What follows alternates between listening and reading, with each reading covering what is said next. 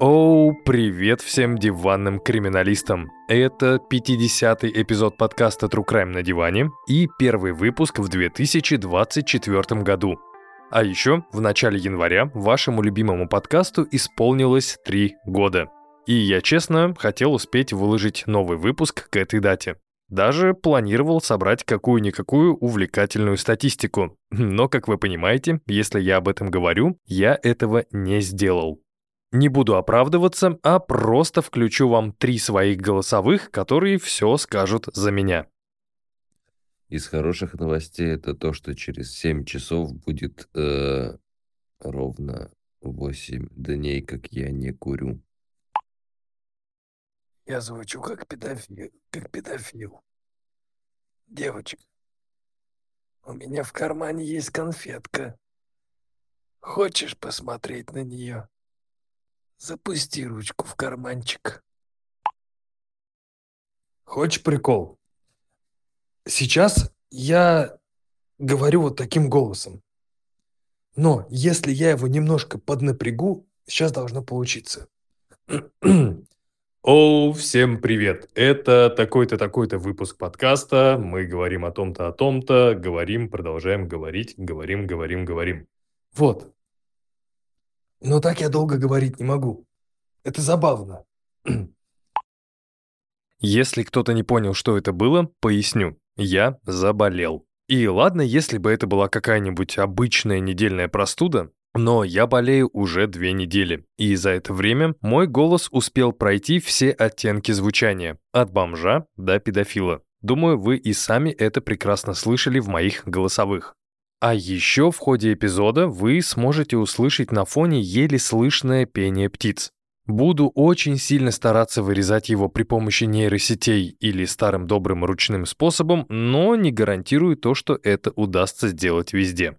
Но вот если с пением птиц все же можно что-то сделать, то с голосом, к сожалению, ничего пока не получается. Как вы уже поняли, я все еще продолжаю болеть. И надеюсь, к концу эпизода я голос окончательно не потеряю. Но поживем увидим. Сразу же предупреждаю, что мой голос будет прыгать, временами меняться и, наверное, пропадать. И, скорее всего, запись я буду осуществлять частями. Что касается самой истории, то единственное, что мне хотелось бы вам сказать, это то, что наркотики зло. Держитесь от них как можно дальше. Ну а то, на что они провоцируют людей, вы узнаете ближе к середине выпуска. Но это не призыв к перемотке, иначе вы пропустите самое главное. И в принципе с приветственно-дисклеймеровой частью мы закончили. И так как мой голос в последние дни такой же нестабильный, как поставки куриного яйца в магазины, я предлагаю начинать.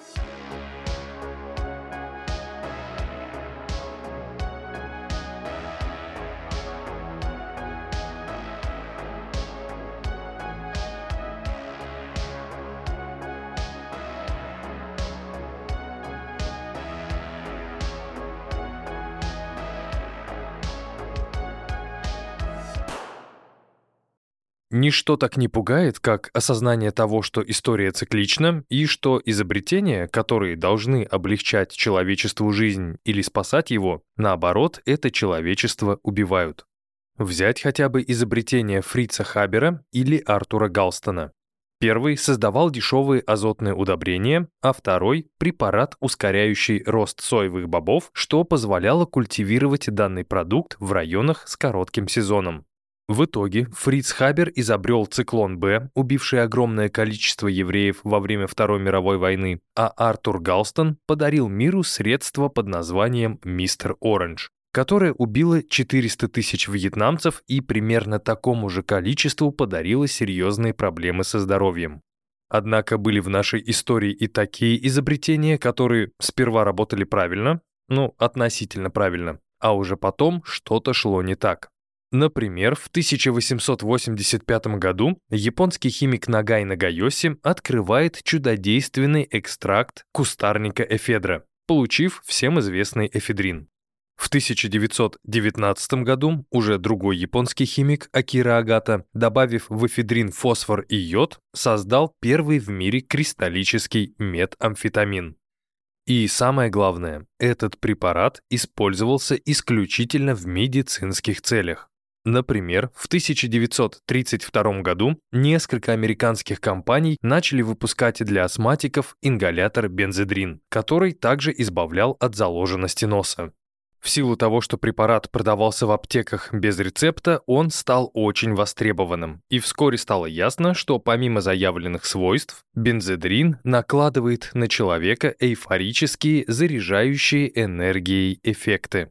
Само собой, препарат никто запрещать не стал. Вместо этого фармакомпании начали выпускать бензедрин в виде таблеток, которые отлично лечили нарколепсию. Однако к тому моменту человечество пока еще не представляло, какие чудодейственные свойства хранит в себе мед. Этот сундучок Пандоры был открыт только во времена Второй мировой войны, когда немецкая фармацевтическая компания Темлер стала выпускать таблетки под торговой маркой Первитин, которые были плюс-минус того же состава, что и бензедрин. Вот только немецкие солдаты лечили этими колесами не нарколепсию, а вызывали в организме реакцию, повышая свою бдительность и понижая инстинкт самосохранения. Также есть информация, что нацисты, управляющие истребителями, перед вылетом закидывались колесами, содержащими метамфетамин и кокаин. А еще известно, что подобными стимуляторами баловались и японские, и британские военные, дабы добавить себе несколько единиц выносливости. К счастью, длилась такая эйфория недолго. В 1959 году Управление по санитарному надзору за качеством пищевых продуктов и медикаментов обязало продавать подобные препараты строго по рецепту, а все потому, что эти чудо-пилюли вызывали у людей паранойю, учащенное сердцебиение, сердечную недостаточность и прочее, прочее, прочее.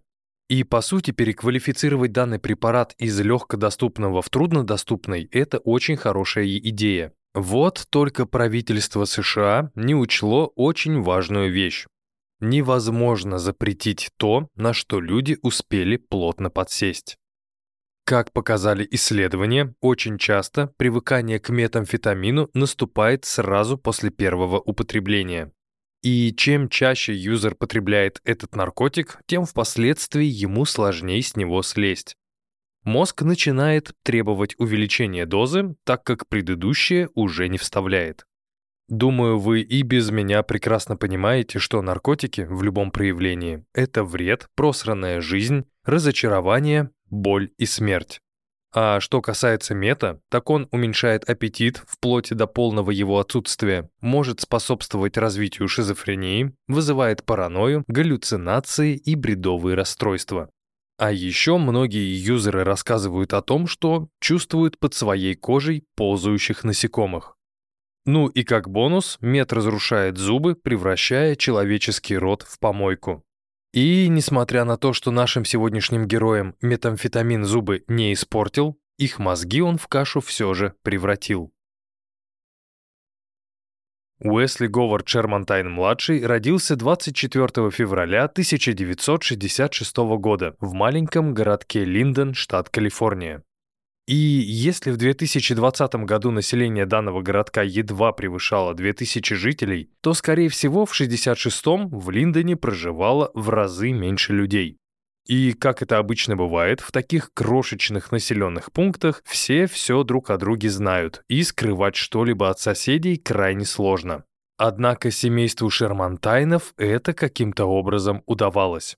Фасад был непоколебим. Отец, Уэсли-старший, успешный человек и владелец строительной компании. Мать, Сьюзен, милая домохозяйка, воспитывающая очаровательных детей. Дети – прекрасные создания, которые всегда хорошо одеты и не обделены игрушками. Ну, просто какая-то художественная иллюстрация на тему «Идеальная американская семья 60-х годов». Увы, все это было банальной яркой оберткой, за которой скрывалась просроченная шоколадка, в которой уже давно живут черви. Если верить словам младшей сестры Уэсли по имени Долли, родители были очень далеки от слов «любовь», «ласка», «забота» и «безопасность». Самое безобидное, на что были способны старшие Шермантайны, это обложить собственных детей трехэтажным матом, когда этого казалось мало, то в ход шли побои. Как руками, так и различными предметами. Например, вилкой для барбекю с двумя острыми зубьями. Также, по словам Долли, в детстве Сьюзен сломала ей нос. Ну, а что касается Уэсли-младшего, то когда его отцу было скучно или мальчик плохо себя вел, мужчина брал пистолет и стрелял сыну под ноги, заставляя свое чадо прыгать и плясать на месте. Не самый удачный способ объяснить ребенку, что он что-то сделал не так. Ну и, как я уже сказал, все это происходило исключительно внутри семьи. Снаружи все было прекрасно. Поэтому никто не мог понять, как в такой примерной и богатой семье может расти настоящий хулиган. Речь, конечно, идет о Уэсли-младшем. В силу того, что единственной ролевой моделью для ребенка были его взаимоотношения с родителями, то, как вести себя вне дома с посторонними людьми, мальчик учился у отца и матери. И первыми, кто испытал на себе эту неправильную модель поведения, стали одноклассники и учителя. Уэсли без преувеличения не ладил со всеми и в каждом человеке видел своего врага.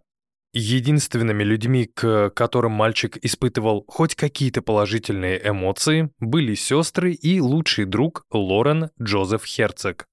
Последний жил неподалеку от дома Шермантайнов и был старше Уэсли всего лишь на несколько месяцев. Лорен родился 8 декабря 1965 года. И нужно сказать, что мальчики вообще были друг на друга не похожи. Речь, конечно же, не про внешность. Если Уэсли был плохим парнем и постоянно ввязывался в драки, то Лорен был тихим и спокойным мальчуганом, топящим за пацифизм. И единственное, что этих двоих связывало, это, конечно же, дух приключений. Стоило мальчишкам выйти за пределы школы, так они сразу же превращались в искателей сокровищ, готовых перерыть всю округу. Ну и, конечно, как и любые начинающие искатели острых ощущений, мальчики обожали рыбалку и охоту. И здесь у меня первый вопрос. Вопрос, на который у меня нет ответа. Почему Уэсли-старший брал с собой на охоту сына и его друга, если, по словам Долли, ребенок проходил дома все известные круги ада? И, как я уже сказал, ответа у меня нет, но есть три возможные причины. Либо я что-то не понял, либо батя был отличным актером, способным на людях делать вид, что ничего не происходит, либо Долли говорит неправду. Какая из этих версий правильная, я понятия не имею. Но самое главное, и Херцогу, и Шермантайну-младшему охота очень нравилась. И по-большому это была, наверное, единственная активность в Линдоне, потому что больше там делать было нечего. До Сакрамента примерно 85 километров, до Сан-Франциско 154. Единственный крупный город поблизости – это Стоктон, но до него около 20 километров, которые ребенку или подростку преодолеть не так уж и просто. Да, рыбалка и охота – это, безусловно, весело, но не будешь же ты уделять этим двум вещам абсолютно все свободное время, особенно если ты ребенок. Поэтому в качестве альтернативы Уэсли и Лорен решили выбрать то, чего в самом Линдоне и в его окрестностях хоть отбавляй. Алкоголь и легкие наркотики. И что самое удивительное, эти новые увлечения никак не повлияли на учебу. И Херцог, и Шермантайн успешно окончили школу, и на этом решили остановиться в развитии. Вместо того, чтобы продолжить учебу, парни идут по стопам своих отцов. Начинают работать на стройке. И после этого все становится только хуже. Давайте пофантазируем. Если бы эти двое решили поступить в ВУЗ, то они были бы вынуждены переехать в город побольше. А там, в городе побольше, могли быть новые знакомства, новые друзья, тусовки, возможно, даже более интересная и высокооплачиваемая работа и многое-многое другое. Но так как парни решили особо не заморачиваться, ведь планировать свою дальнейшую жизнь это для лохов, они стали с огромной скоростью погружаться на дно однообразия. И дабы действительность не была такой серой, парни открывают для себя метамфетамин. И мет был выбран по двум простым критериям. Он был более доступным и, соответственно, более дешевым. Дешевле, чем популярные в те годы героин и крэк-кокаин. А помните ли вы о том, как в начале выпуска я говорил, что во время Второй мировой войны метамфетамин выступал в качестве жесткого энергетика? И эту информацию я повторяю не просто так. Не в моих интересах с пропадающим голосом повторять ненужную информацию по несколько раз. Так вот, в силу того, что Уэсли и Лорен целыми днями работали на стройке, то, скорее всего, метамфетамин выступал своего рода перезагрузкой, позволяющей продолжать ребятам тусить даже после работы. И, насколько известно, спустя некоторое время быть обычными юзерами Уэсли и Лорену надоело. Они решили продавать мед своим друзьям. А там, где наркотики, там и деньги, а где деньги, там и девушки. И кто знает, в какой разнос мог бы пойти Уэсли Шермантайн, если бы он не начал встречаться с девушкой по имени Шерри. И хотя Шерри прекрасно знала, чем занимается ее возлюбленный, она продолжала верить, что это просто шалости, которые с возрастом обязательно исчезнут. Но, увы, эти наркошалости даже и не думали проходить. Вместо этого они приобрели очень опасную форму. Как-то в один из вечеров после работы на стройке, которую парни решили не бросать, в их головах, одурманенных метом, появляется идея. А почему бы нам не поехать на охоту? Но не на простую охоту на животных, а на охоту на людей. Точные даты источники не пишут, но все они говорят, что это произошло в начале сентября 1984 года. Уэсли и Лорен просто взяли ружья, сели в машину и поехали на охоту. Катались ребята до тех пор, пока не наткнулись на машину 41-летнего Генри Хауэлла, припаркованную на 88-м шоссе около Хоуп-Уэлли в округе Альпайн. И если верить картам, то это ни много ни мало 164 километра от Линдона. По каким критериям выбиралась цель, неясно. И я уверен, что за эти 164 километра Уэсли и Лорену попалось очень много машин, но почему-то выбор пал именно на Генри Хауэлла. Дальше не было никакого яркого экшена. Парни просто припарковались сзади, вышли из машины, постучали в стекло с водительской стороны, и когда Генри повернулся, Уэсли и Лорен выстрелили из охотничьих винтовок. После этого убийцы обыскали карманы жертвы, забрали деньги и поехали обратно в Линдон, словно ничего не произошло. Тело Хауэлла было обнаружено несколько часов спустя. И так как свидетелей не было, расследование закончилось очень быстро. Но такое мы видим практически в каждом втором выпуске, поэтому удивляться не будем давайте лучше посмотрим на наших охотников, которые после убийства решили поехать потусить. Когда эти два упыря приехали в бар, они начали рассказывать всем своим друзьям, что буквально недавно застрелили какого-то мужика в машине. Просто им хотелось этого, и они это сделали. Само собой, в эти слова никто не поверил. Окружающие отлично знали, что представляют из себя Уэсли Шермантайн и Лорен Херцог. Эти двое были первоклассными болтунами, желающими показаться окружающим круче, чем они были на самом деле. Позже владелец бара Джон Вандерхайден будет вспоминать, что на тот момент ему показалось это все максимально абсурдным. Даже два таких балбеса, как Уэсли и Лорен, не будут рассказывать всем вокруг, что они только что убили человека.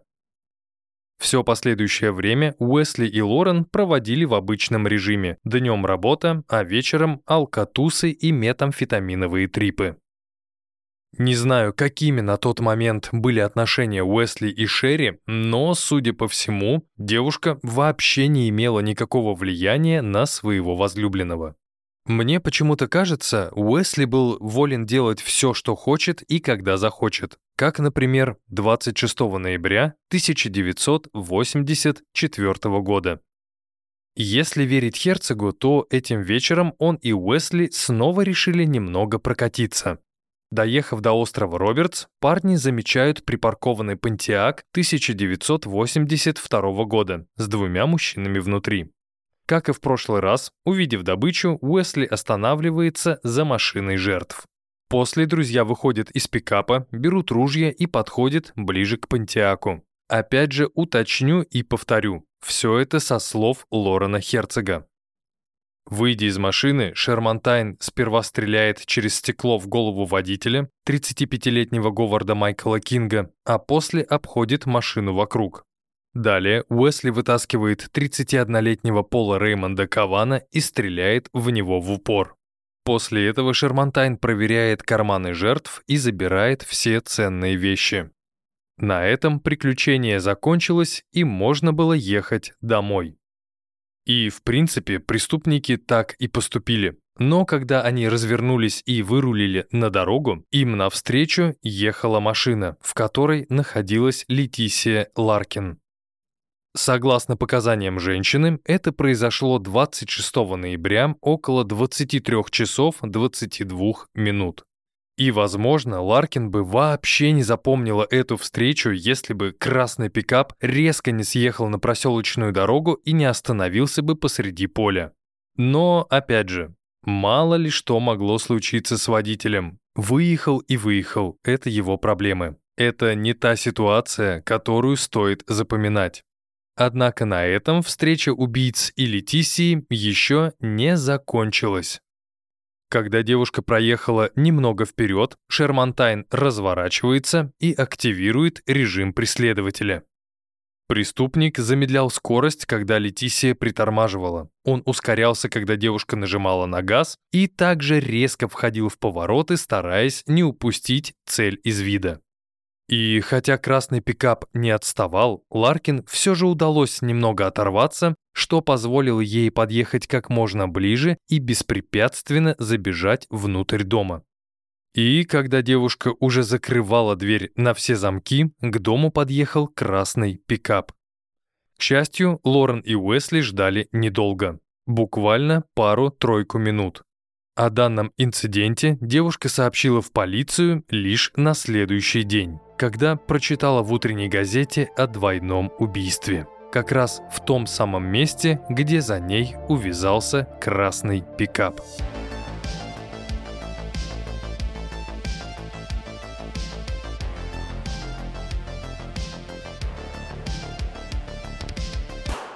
На следующее утро, 27 ноября 1984 года, информация о двойном убийстве Говарда Майкла Кинга и Пола Реймонда Кавана была во всех новостях.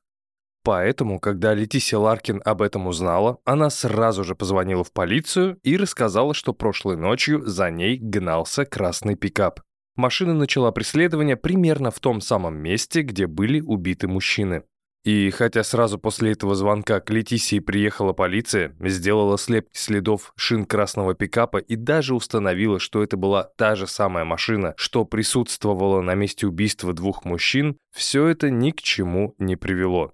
Не помогла даже ориентировка с информацией о красном пикапе, которая была разослана во все полицейские участки, во все газеты, на все телеканалы и радиостанции. И, на удивление, общественность вообще не собиралась полиции никак помогать. И, по большому счету, для преступников это был огромный плюс. Три убийства, ноль подозреваемых и почти никаких улик. Но проблема заключалась в том, что и Лорен, и Уэсли были конченными наркоманами, готовыми подсесть на измену из-за любой фигни как, например, из-за затишья в информационном пространстве о ходе расследования двойного убийства. Не в курсе, как обычно поступают люди в такой ситуации, да и если честно, то я не горю желанием э, становиться носителем подобных знаний, но вот Уэсли решил обо всем рассказать своей будущей теще по имени Клара. Да, позже Уэсли и Шерри все же поженятся. Так вот, когда запахло жареным, Шермантайн-младший решил рассказать будущей теще свою версию того, как же все произошло. По словам Шермантайна, все было следующим образом. Весь день до самого вечера он вместе с Лореном охотился, бегая по лесу за добычей. Но на этот раз, увы, никого поймать так и не удалось. Зато когда стемнело и друзья уже собирались ехать домой, они увидели белую машину с открытыми дверками. Решив, что кому-то может понадобиться помощь, они подъезжают ближе и видят два тела на земле, которые, скорее всего, были застрелены в упор. Ну, а после этого, по словам Уэсли, у него и Лорена сработал защитный механизм. Если остаться или рассказать об этом полиции, то все решат, что мужчин убили именно они – Шермантайн и Херцог. И, как вы думаете, поверила ли Клара своему будущему зятю? Судя по всему, да. Иначе как объяснить тот факт, что когда она прочитала в газете про следы пикапа на месте преступления, она ничего никому не рассказала? Какими были следующие движения преступного дуэта, до конца неизвестно. Кто-то считает, что Шермантайн и Херцог просто легли на дно, решив переждать эту неприятную ситуацию с найденными шинами на месте преступления. Однако есть подтверждение того, что через несколько дней после дня рождения Лорена, 11 декабря, друзья поехали в соседний город Стоктон и напали на 19-летнюю девушку Кимберли Энн Билли. В итоге девушка была убита и похоронена в городе Линдон. И вот уже после этого убийства преступный дуэт, скорее всего, ушел на каникулы, решив вернуться в строй только к лету 85-го. Вечером 29 августа 1985 года, перед тем, как лечь спать, Мишель Хобсон решила проверить свою 16-летнюю сестру Джоан, которую родители не пустили на свидание. Во-первых, было уже поздно. Во-вторых, новый парень Джоан был на три года ее старше. Ему было 19 лет. Когда Мишель заглянула в темную комнату сестры, то не увидела ничего необычного. Свет был выключен, а сама Джоан спала. Но это только на первый взгляд. Когда дома стало тихо, Джоан вылезла из кровати, быстро оделась и вылезла на улицу через окно. Девочка была готова пойти на любые жертвы, чтобы провести ночь с этим красавчиком по имени Лорен Херцог. Что было дальше, неизвестно. Следствие считает, что после того, как девочка села в машину, она сразу же поняла, что что-то не так. Вместе с Херцогом навстречу приехал его друг Уэсли Шермантайн. Сопротивлялась ли Джоан или нет, неизвестно, но в любом случае у девочки не было никаких шансов. Для своих 16 лет она была максимально хрупкой. Так или иначе, после того, как девочка села в машину, преступники отвезли ее в окрестности своего родного Линдона. Там Джоан была убита и похоронена рядом с телом Кимберли Энн Билли. И вот главный вопрос. Кто именно убил Джоан?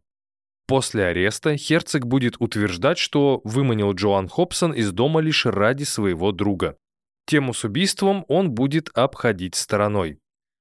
А вот Шермантайн годами позже в одном из писем матери Джоан скажет, что той ночью девочку убил именно Херцог, а сам он, то есть Уэсли, к этому убийству не имеет никакого отношения.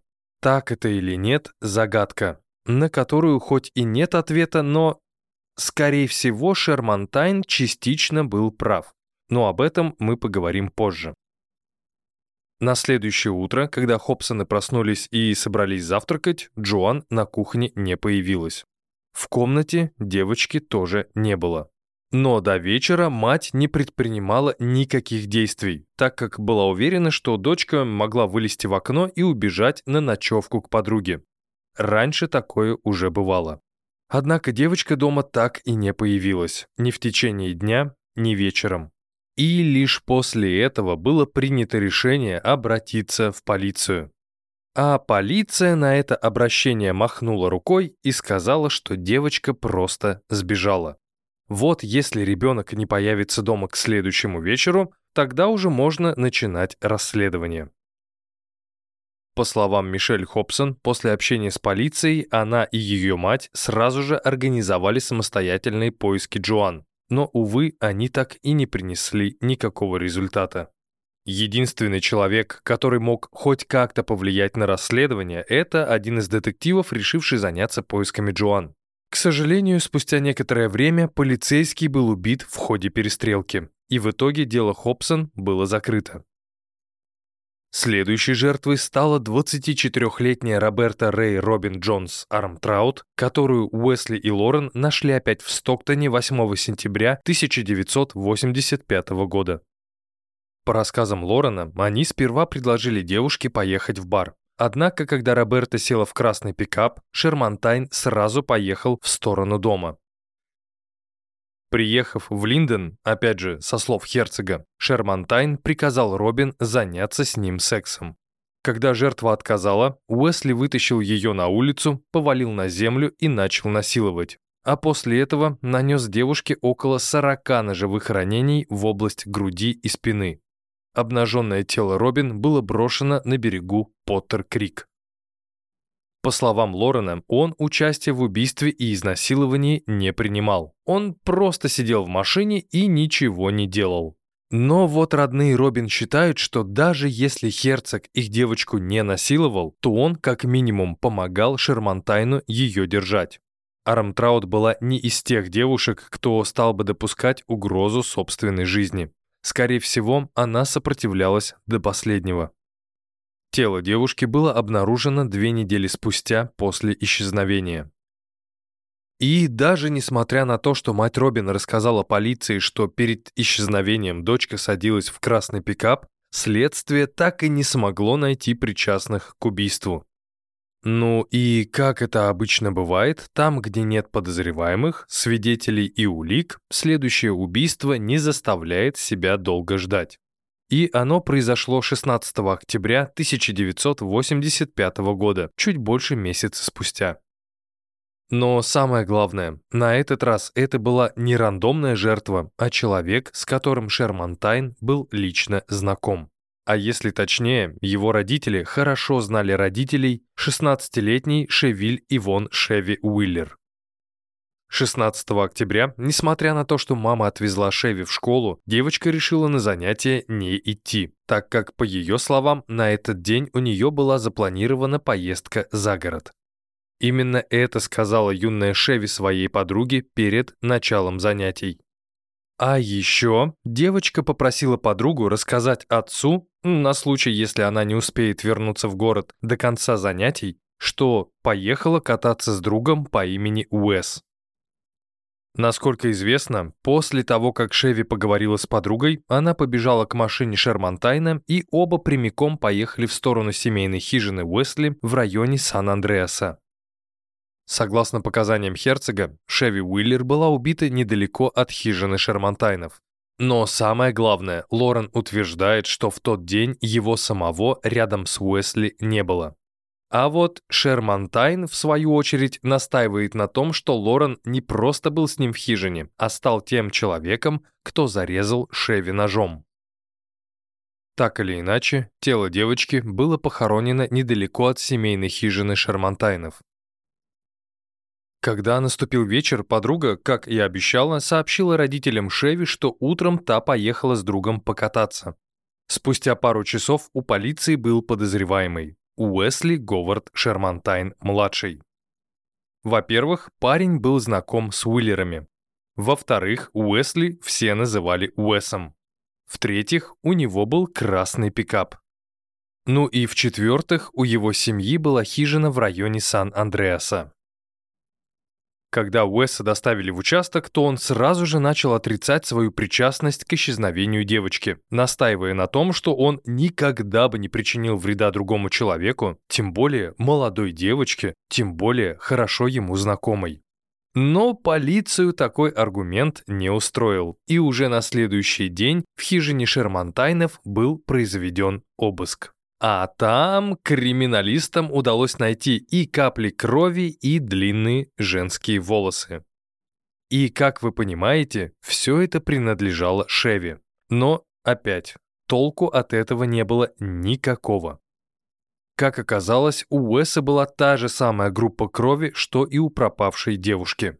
Таким образом, выдвигать обвинения с подобными уликами смысла не было.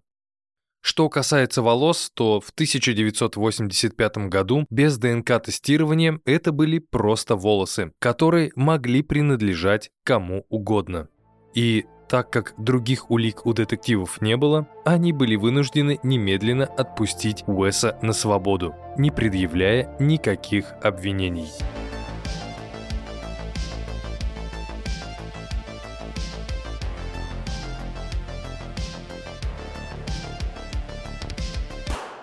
После убийства Шевиль Ивон Шеви Уиллер в 1985 году преступный дуэт ни с того ни с сего решил взять перерыв. Но не на пару месяцев, а на несколько лет.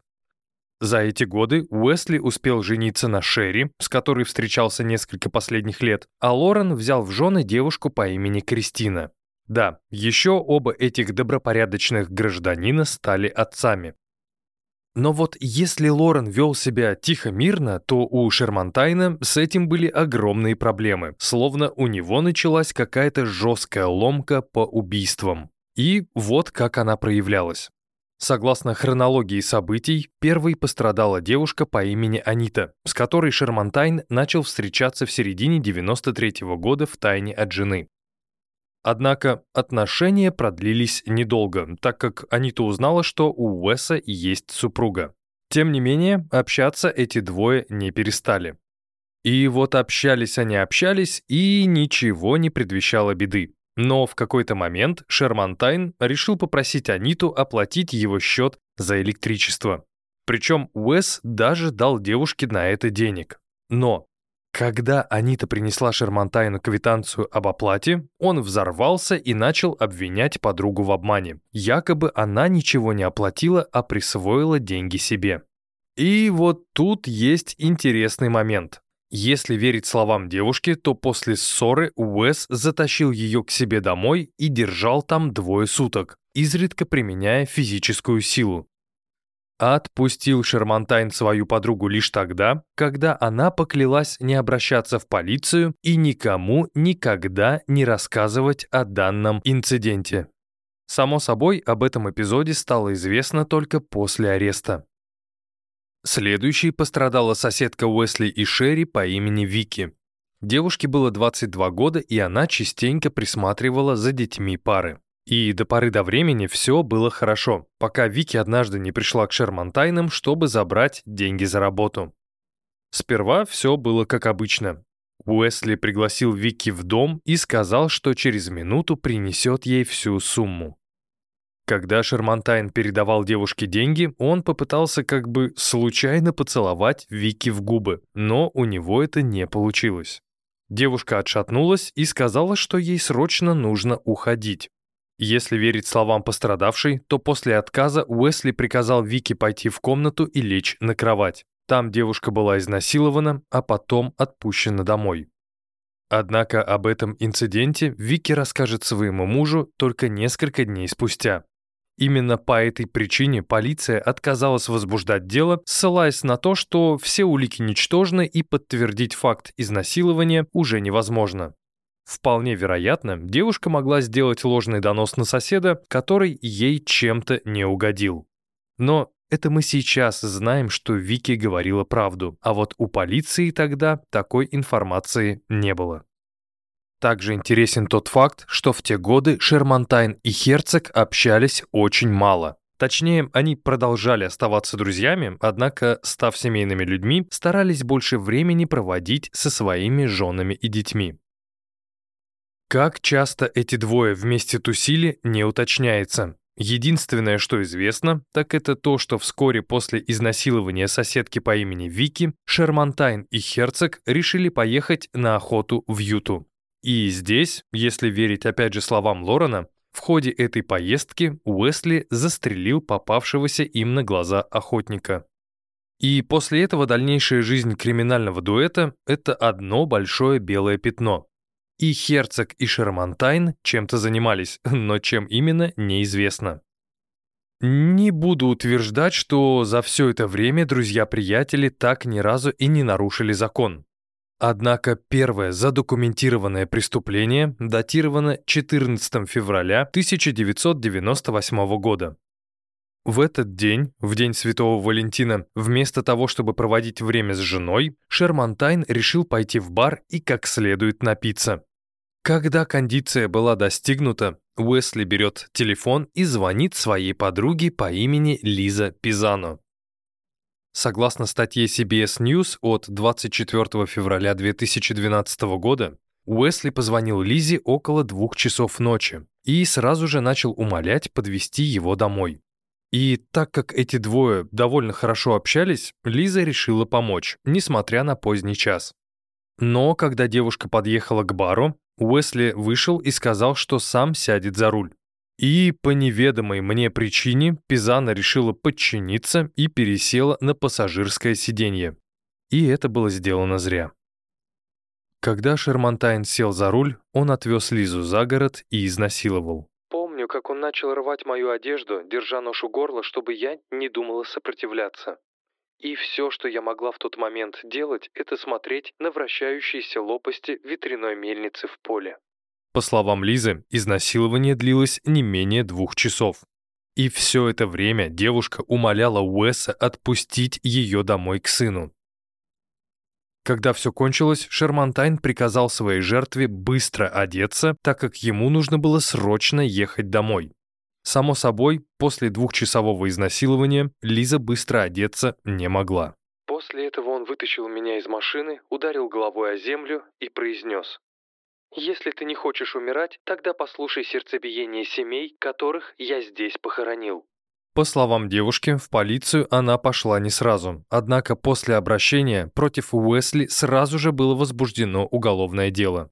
И несколько месяцев спустя Шермантайн предстал перед судом. Увы, ничем хорошим этот процесс не кончился. Несмотря на то, что девушка говорила на суде только правду, присяжные ей не поверили. Уэсли Шермантайн был оправдан. «Если бы присяжные тогда мне поверили, Синди сейчас была бы жива». Несмотря на то, что совсем недавно Уэсли чудом избежал тюремного срока за изнасилование, некоторое время спустя он решил напасть снова. Однако на этот раз не в одиночку, а на пару со своим добрым другом-херцогом.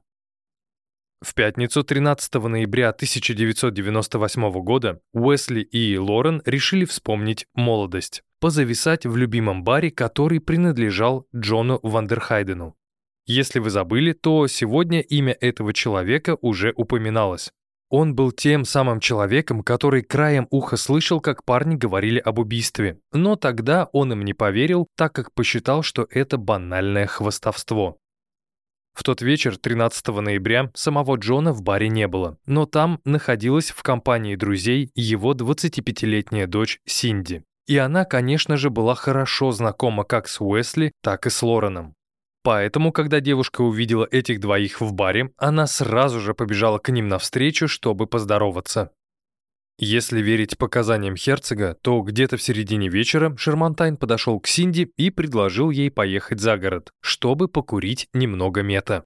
И хотя Синди не так давно плотно сидела на этом наркотике, на этот раз она решила отказать. Поэтому вместо того, чтобы поехать вместе со старыми знакомыми, девушка отправилась с подругой домой.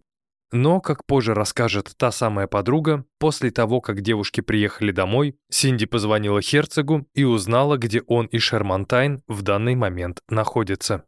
Ну, а спустя некоторое время Синди уже была на местном кладбище и раскуривалась метом с Уэсли и Лореном. Ну а далее у нас снова идет версия развития событий Лорена Херцога. По его словам, в какой-то момент Шермантайн приобнял Синди и сказал, что хочет заняться с ней сексом. Но, несмотря на то, что девушка в тот момент уже была под кайфом, она все равно отказала. И это очень сильно не понравилось Уэсли. Согласно показаниям Лорена, все последующее время он сидел в машине на заднем сиденье и смотрел на то, как его друг насилует и забивает ножом 25-летнюю Синди Вандерхайден. Единственное, в чем Херцог все же сознался, так это в том, что помог другу погрузить тело девушки в багажник и похоронить его неподалеку от семейной хижины Шермантайнов в Сан-Андреасе, всего лишь в нескольких метрах от могилы Шеви Уиллер. Исчезновение Синди было обнаружено на следующий день, но не с утра, а примерно в обед. Именно в тот момент, когда Джон Вандерхайден ехал на работу, Тогда он заметил машину дочери, припаркованную около городского кладбища. И, как выяснилось, машина была не заперта. Но главная странность заключалась в том, что Синди утром не вышла на работу, а подруги не знали, где она находится. Единственная доступная информация – это то, что, скорее всего, последними, кто видел Синди, были Лорен и Уэсли. Но в силу того, что у детективов не было никаких прямых доказательств, они решили чуть-чуть подробнее изучить прошлую жизнь криминального дуэта. Само собой, для полиции на тот момент это был никакой не криминальный дуэт, а просто два мужика, два друга, которые любят побухать и покурить вместе мед, несмотря на то, что у каждого из них были семьи. Но если в Линдоне все двигалось очень медленно, в соседнем Стоктоне события развивались со сверхзвуковой скоростью. Думаю, вы прекрасно знаете, что это нормальная практика, когда полиция поднимает старые холодные дела, пропускает биологические улики через имеющуюся базу ДНК и надеется на скорейшее разрешение многолетней загадки из разряда «кто убил кого». И как раз в Стоктоне в 1998 году один из детективов решил заняться делом 16-летней Шеви Уиллер, исчезнувшей 16 октября 1985 года. И на тот момент, как вы помните, следствие подозревало Шермантайна и даже провело обыск в его хижине. Но, к сожалению, без ДНК-тестирования доказать ничего не удалось. На этот раз следователи были уверены, что ДНК-тест обязательно подтвердит, что кровь из хижины Шермантайнов принадлежала 16-летней Шеви. Однако нужно было подождать. Но если у детективов из Стоктона это время было, то у Деборы Шеффилл из департамента шерифа округа Сан-Хуакин этого времени не было. Поэтому 16 ноября, всего лишь через два дня после исчезновения Синди, Лорен и Уэсли были доставлены в участок для допроса. И опять никакого результата. Несмотря на то, что эти двое признались в том, что видели Синди в баре и даже немного с ней пообщались, это следствию никак не помогло. С точки зрения закона, Уэсли и Лорен были чисты. И, возможно, эта история могла бы закончиться иначе, если бы одним прекрасным днем тот самый красный пикап не был арестован из-за неоплаченных штрафов владельца. И когда машина прибыла на штрафстоянку, детективы могли начинать делать все, что только пожелают. Вскоре в салоне и в багажнике пикапа были найдены следы крови, которые на 100% совпали с образцами ДНК Синди Вандерхайден. Но, как все мы знаем, ДНК-тесты – это не такая уж и быстрая процедура. Она требует времени, особенно если на дворе 1999 год. И, как мне кажется, в тот момент детективы были похожи на детей, которые знают, что им подарят родители на день рождения или на Новый год, но до самого праздника еще ждать как минимум полгода. И в такие моменты ты стараешься всеми правдами и неправдами заполучить этот заветный подарок. Детективы решили заполучить свой суперприз через Лорена Херцога, который всегда был тихим и спокойным парнем. Когда 32-летнего подозреваемого доставили в участок, детективы решили зайти с козырей, с блефа. Они сказали Херцогу, что нашли в машине кровь, и она совпала с ДНК Синди, хотя на самом деле таких результатов пока еще не было.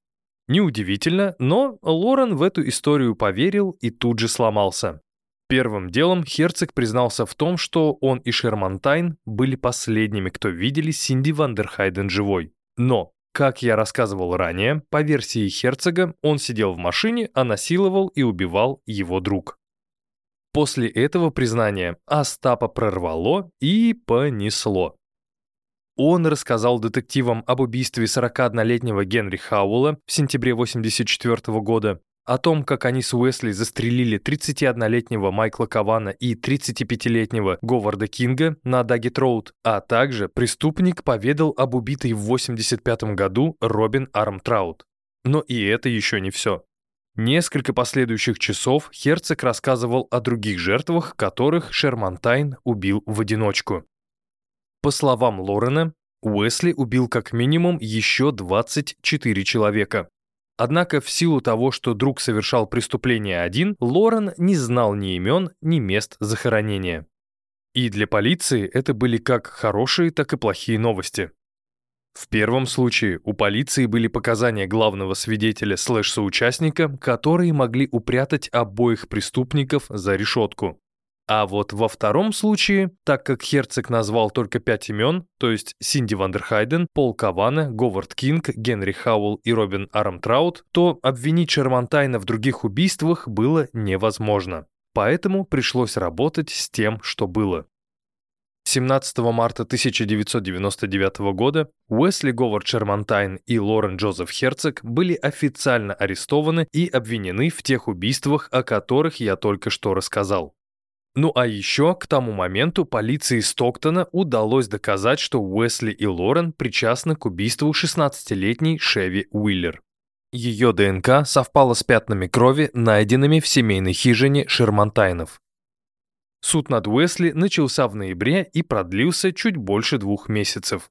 Но как бы адвокаты не пытались убедить присяжных, что во всем был виноват не Шермантайн, а Херцог, у них ничего не вышло. А дальше в нашей истории начинается моя любимая глава, которая называется «Совершенство» в кавычках правовой системы. Вместо того, чтобы отправить Шермантайна прямиком в камеру смертников, власти решили пойти на сделку. Ты рассказываешь нам обо всех телах, указывая точную локацию, а мы меняем тебе смерть на пожизненное. Когда Уэсли понял, что с властями можно торговаться, он решил предложить прокурору свои условия сделки.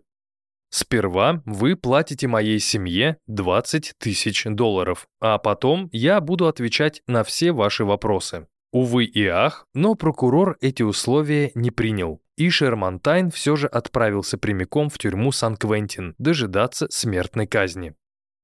Что касается Лорена Херцога, то в 2001 он был приговорен к 78 годам тюрьмы, но в 2004 случилась апелляция.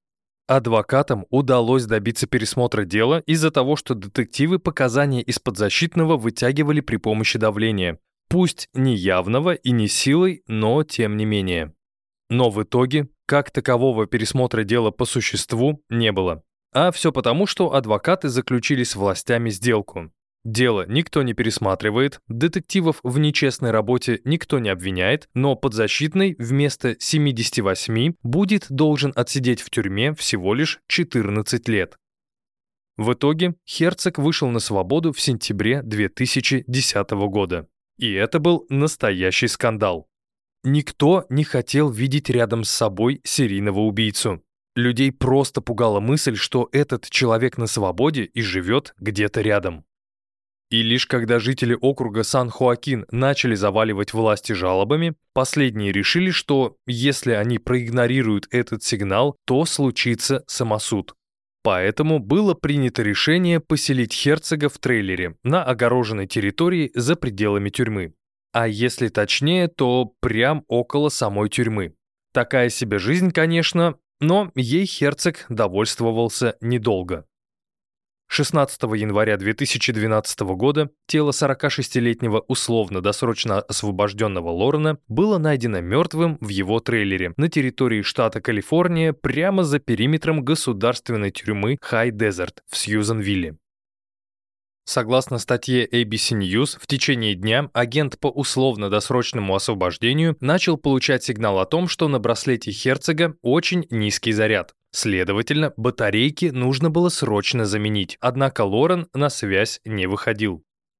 После нескольких неудачных попыток дозвониться до бывшего заключенного, агент связывается с сотрудниками тюрьмы и просит их проверить Херцога. Лорен был мертв. Он убил себя сам. А точнее, мужчина повесился. И, казалось бы, ты на свободе. Да, ты живешь около тюрьмы и состоишь на учете. Но так или иначе, ты свободный человек. Зачем сводить счеты с жизнью спустя год после освобождения? И на этот вопрос вроде бы даже есть ответ. За несколько дней до самоубийства Херцога в тюрьму к Шермантайну пришел охотник за головами по имени Леонард Падия и предложил крупную сумму за раскрытие информации. Хотя Уэс отрицал свою причастность ко всем этим убийствам, за солидное вознаграждение он согласился составить несколько подробных карт.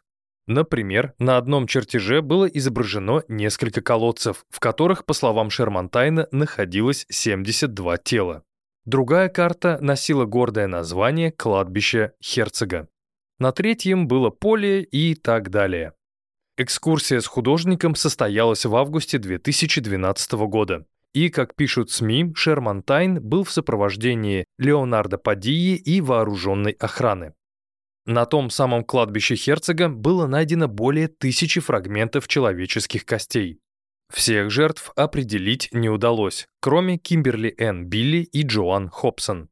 Напомню, первая девушка пропала 11 декабря 1984 года, а вторая – 29 августа 1985 года. Неподалеку от хижины Шермантайнов в Сан-Андреасе криминалисты обнаружили останки тел Шеви Уиллер и Синди Вандерхайден. Останки других жертв были не опознаны. Ну и в колодцах были найдены останки еще одной неопознанной жертвы. Получил ли Уэсли за эту информацию деньги, неизвестно. Власти данный момент не комментируют. Известно только то, что Леонард Падия согласился заплатить Шермантайну до 33 тысяч долларов. Но сделал он это или нет, как я уже сказал, неясно. В статье Sky News такой информации нет. Также неизвестно реальное количество жертв преступного дуэта. Но если мы будем опираться на имеющуюся информацию, то мне кажется, что минимальное число жертв было как раз тем, которое упоминал Херцог на допросе – 24 человека. В статье от 22 мая 2012 года, размещенной на сайте CBS News, журналистка Кула Джанулиас рассказывает о своем опыте общения с Шермантайном. Когда девушка спросила у заключенного, почему он решил рассказать об убийствах лишь спустя более 10 лет после ареста, Уэсли ответил, что люди должны знать правду и что он обязан ей своим детям. Я не знаю, каково это потерять ребенка. Единственное, с чем я могу это сравнить, так это с тем, что мой сын Уэс перестал со мной разговаривать. На текущий момент Уэсли Говард Шермантайн продолжает сидеть в Сан-Квентине, ожидая смертной казни. В феврале 2024 года ему должно исполниться 58 лет. Мужчина в полном расцвете сил, которому еще сидеть и сидеть. А вот бедному и доброму Лорену Херцогу не повезло. Как вы помните, он свел счеты с жизнью. И самое интересное, в интернете я наткнулся на одну очень интересную теорию. А что если Лорен Херцог покончил с собой из-за того, что он не был тем добрым парнем, который просто не мог отказать своему другу? Если эта теория верна, то на том кладбище Херцога могут действительно быть жертвы самого Херцога. И если это действительно так, то после того, как Шермантайн начал говорить, та сомнительная свобода могла бы внезапно схлопнуться, затащив Лорена обратно за решетку. Все в том же интервью журналистки Кули Джанулиас Уэс рассказал, что самое болезненное воспоминание – это когда он зашел к Херцогу и увидел, как его друг и еще какой-то мужчина пытают беременную женщину. Было это или нет на самом деле, уже никто никогда не узнает. И, нужно сказать, Шермантайн выбрал правильную позицию – обвинять мертвого друга, скидывая на него большую часть преступлений, тем самым обеляя себя на его фоне. Вообще, изначально этот эпизод должен был иметь немного другие акценты. Мне хотелось рассказать историю Шермантайна и Херцога через призму наркотрипов, в которые эти двое уходили каждый раз перед тем, как отправиться на убийство. Эти двое даже получили прозвище Speed Freak Killers, что в переводе, наверное, звучит как «убийцы под спидами», то есть под наркотиками или же под метамфетамином. Но сейчас, если честно, я ни капли не жалею, что написал эту историю такой, какой вы ее услышали. Даже будучи штурмовиком-нытиком из Верхнего Ларса, я не хочу, чтобы в меня прилетали топоры за пропаганду наркотиков. Думаю, мне бы даже не помог никакой дисклеймер, звучащий через каждое второе слово. А все потому, что бравые мужи своей страны считают, что если о проблеме не говорить, то она самоликвидируется, дезинтегрируется в пыль и настанет мир во всем мире. Ну а если кто-то произнесет слова, которые нельзя произносить, то этот человек сразу же станет врагом государства и угрозой для традиционных ценностей. И это даже несмотря на то, что он скажет, что против наркотиков. Но, как мне кажется, эта история отлично демонстрирует тот факт, что наркотики — это говно. Эти два упыря, Херцог и Шермантайн, даже во взрослой жизни продолжали упарываться метом, после чего выходили на охоту. И я точно не знаю, как тесно связана метазависимость и убийство, но на правах диванного специалиста предположу, что без наркотиков эта история могла бы получиться иной. Да, возможно, я не прав, не отрицаю, но никто не может запретить мне думать так, как я этого хочу. И конкретно в этой ситуации я верю, что наркотики были отягчающим обстоятельством, которое только все ухудшало в несколько десятков раз. Вам же, мои дорогие диванные криминалисты, я советую никогда не знакомиться и не пересекаться с любого рода наркотиками. Оно вам не надо. Вы просто послушайте, что они сделали с моим голосом. Нет, это шутка. С моим голосом они ничего не делали, потому что я наркотики не употребляю. А простуда у меня хрен пойми из-за чего. А вот вам точно нужно это здоровье беречь. Берегите его и себя. У вас все обязательно будет хорошо. Надеюсь, что и у меня тоже голос стабилизируется. Следующий регулярный эпизод выйдет только в марте. По традиции ухожу в небольшой отпуск, который мне сейчас очень сильно нужен. Бонусные эпизоды будут выходить без изменений в конце января и в конце февраля. И я очень сильно надеюсь, что к концу этого месяца голос у меня вернется к норме. Если же под конец этого месяца у меня со связками будут какие-то проблемы и я вообще перестану говорить, то я об этом расскажу в телеграм-канале «Диван нижнее подчеркивание Крайм». Ну и скорее всего бонусная история в этот раз будет максимально короткой, потому что эту мне записывать было крайне тяжело. Я записывал ее два дня. Мои дорогие диванные криминалисты, спасибо, что провели этот час со мной и послушали все же мой больной голос. Надеюсь, он не сильно резал вам слух. Ну и на этом вроде бы все. Не болейте, держите ноги в тепле, а рассудок в адеквате. Всем пока. Все обязательно будет хорошо.